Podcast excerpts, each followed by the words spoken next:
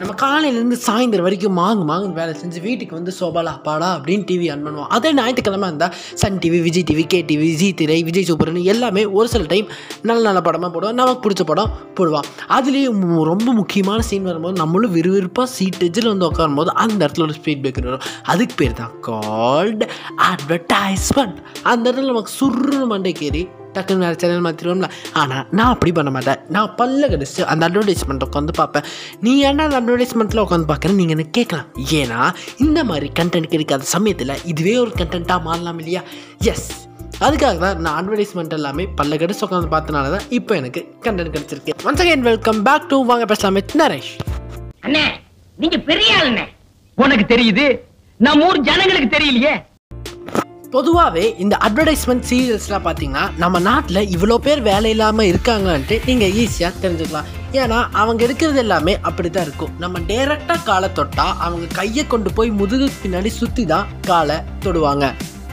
அதுலேயும் இந்த tea coffee ஆடெல்லாம் பார்த்தீங்கன்னா நமக்கு அந்த டீ குடிக்கிற ஆசையை விட்டு போயிடும் அப்படின்னு தான் சொல்லணும்.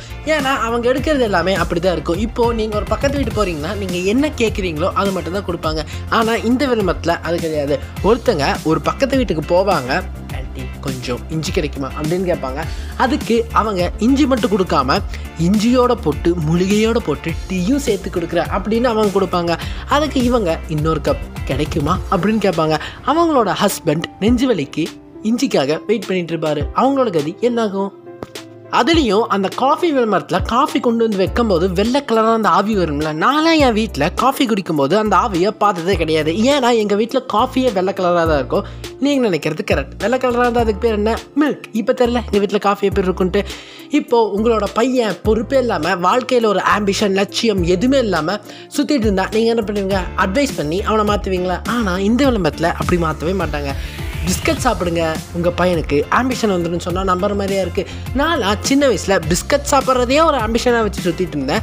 என்கிட்ட வந்து பிஸ்கட் சாப்பிட்டா ஆம்பிஷன் வந்துன்னு சொல்கிறாங்க ஒரு விளம்பரத்தில் ஒருத்தங்க வந்து அவர் என்கிட்ட பேசி ரெண்டு நாள் ஆச்சு. ரொம்ப சண்டையாக இருக்குது அப்படிங்கிறாங்க. அதுக்கு அவங்க அம்மா வந்து என்ன சொல்கிறாங்க பார்த்தீங்கன்னா இந்த மசாலா போட்டு குழம்பு அவர் காமாயிடுவார் அப்படிங்கிறாங்க. அதை அவர் சாப்பிட்டு முடிச்சுட்டு காமாவார். இவங்க ஆல் ப்ராப்ளம் ஒன் சொல்யூஷன் இந்த மசாலா தான் அப்படிம்பாங்க. பாதி பேரோட வீட்டில் சண்டை வரதே அந்த மசாலா போட்டு குழம்பு வச்சனால தான். இது அந்த ஆட் எடுத்தவங்களுக்கு தெரியுமா? தெரியாது. நம்ம தான் சொல்லி புரிய வைக்கணும். இப்போ எல்லாம் சினிமாவில் வர பாட்டு ஏனோ தானோ தான் லிரிக்ஸ் இருக்குது அதுவே நம்ம பொறுத்துட்டு கேட்கும்போது ஆட் எடுக்கிறவங்க என்ன பண்ணிட்டாங்கன்னா விளம்பரத்தை பாட்டை போடு மக்கள் கேட்பாங்கன்ட்டு தப்பாக கணக்கு போட்டு நம்ம காதில் ஜம்ப் வர மாதிரி எடுத்து வச்சிட்டாங்க. ஏன் இப்படி சொல்கிறேன்னா நீங்களே இதை வந்து அனுபவப்பட்டிருப்பீங்க. நம்மளும் சினிமா பாட்டு அப்படின்னு நினச்சிட்டு போய் நம்ம கேட்டோம்னா விளம்பரத்தில் வர பாட்டாக இருக்கும். அவ்வளோ நல்லா இருக்குமான்னு கேட்காதீங்க. அவ்வளோ கேவலமாக இருக்கும். உயிரே போகுதே உயிரே போகுதே நான் உன்னை பார்க்கையிலே. அப்படின்னா நான் கூட என்னடா இது ஏதோ லவ் சாங் போல அப்படின்னு பார்த்தா சென்னை சில்க் சேட் அது. உன்னிடத்தில் என்னை தொலைத்தேனே அப்படின்னு வருது. லவ் சாங் மாதிரியே எழுதி காஞ்சி பட்டு சேலை விளம்பரம் அப்படிங்கிறாங்க. இந்த மாதிரி தான் பாட்டே இருக்குது இப்போது ஒரு ஆடி தள்ளுபடி ஆஃபர் அப்படின்னா வேறு ஏதோ லிரிக்ஸ் போட்டு எழுதாம்ல ஆடித்தள்ளுபடி அந்த ஒரு வார்த்தையை வச்சு ஓராயிரம் பாட்டு வருதுங்க. என்ன பண்ணுறது இன்னொரு விளம்பரங்க இந்த எண்ணெய் யூஸ் பண்ணுறவங்களா நல்லவங்களா தான் இருப்பாங்க. அப்படின்னு சொல்கிறாங்க எண்ணெய் யூஸ் பண்ணுறவங்களா நல்லவங்களா இருப்பாங்க. என்ன தலைக்கு போகிற சாப்பாட்டுக்கு ஊத்துற எண்ணெய்.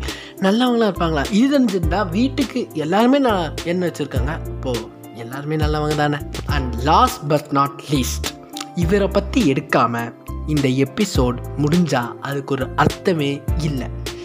நீங்கள் இவரை பற்றி நீ எடுக்கலையேன்னு யோசிச்சுட்ருப்பீங்க. நானும் யோசித்தேன் சரி ஃபைனலாக போட்டுக்கலாம்னு விட்டுட்டேன். என்னன்னு இந்நேரம் எல்லாருமே கெஸ் பண்ணியிருப்பீங்க. Yes best best best best இவரை பற்றி ட்ரோல் பண்ணாத ஊரே கிடையாது ஆளே கிடையாது பேரே கிடையாது மாதிரி ஆறுலேருந்து அறுபது வரை எல்லாரும் இவரை ட்ரோல் பண்ணிட்டாங்க. ஆனாலும் நான் மறுபடியும் ட்ரோல் பண்ணி வளவலன்னு இழுக்க விரும்பலை. ஒன்றே ஒன்று மட்டும் சொல்லிக்கிறேன். அவர்கிட்ட காசு இருக்குது பல்லு இருக்கிறவன் பக்கோடா சாப்பிட்றான் நம்ம வேடிக்கை மட்டும் பார்த்துட்டு அமைதியாக இருந்துக்கலாம். கடைசியாக ஒன்று ஒன்று சொல்லிக்கிறேன். அவரை படம் மட்டும் நடிக்க வேணாம்னு சொல்லுங்கள் என்னால் பார்க்க முடியல. யாராலையுமே பார்க்க முடியலங்க. இந்த எபிசோட் உங்களுக்கு பிடிச்சிருந்தா உங்கள் ஃப்ரெண்ட்ஸ் எல்லாத்துக்கு ஷேர் பண்ணுங்கள் நீங்கள் காண்டாக்ட் பண்ண நினச்சிங்கன்னா இன்ஸ்டாகிராமில் ஒன் அண்ட் ஒன் மீம்ஸ் அப்படிங்கிற ஐடிக்கு நீங்கள் வந்து காண்டாக்ட் பண்ணலாம். அடுத்த எபிசோட் உங்களுக்கு பார்க்குற ஒரு ஸ்டேட் டியூன் வித் வாங்க பேசலாம். நரேஷ்.